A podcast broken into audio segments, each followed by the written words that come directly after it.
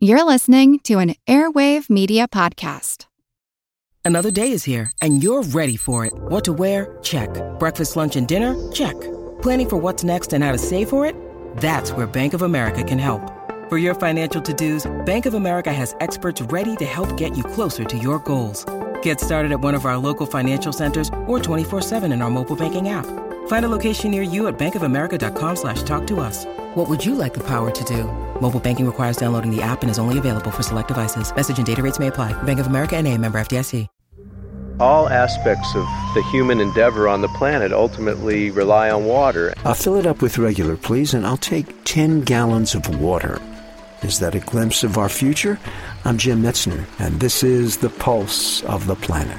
And as it becomes scarcer and of lower quality, pressures on it will mount, and we can get into issues of water security in terms of political conflicts between countries, conflicts between states or within regions of countries, as the resource becomes more limited. Stephen Schoenholtz is a professor in the Department of Forest Resources and Environmental Conservation at Virginia Tech.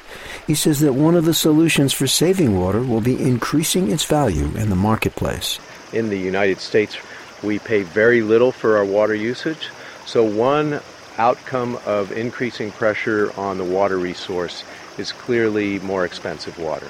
So that when you take a shower, when you use water resources in your home or in industry, the assumption that it's free or very inexpensive disappears. We have to start paying for it as we pay for other resources. So that instead of taking a twenty-five minute shower, you may be taking a two or three minute shower. Instead of using hundreds of gallons of water to run your washing machine or your dishwasher, we will develop technologies where we use a fraction of that.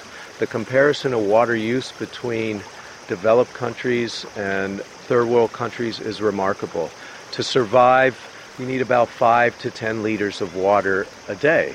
In America, we use four or five hundreds of liters of water per day per person.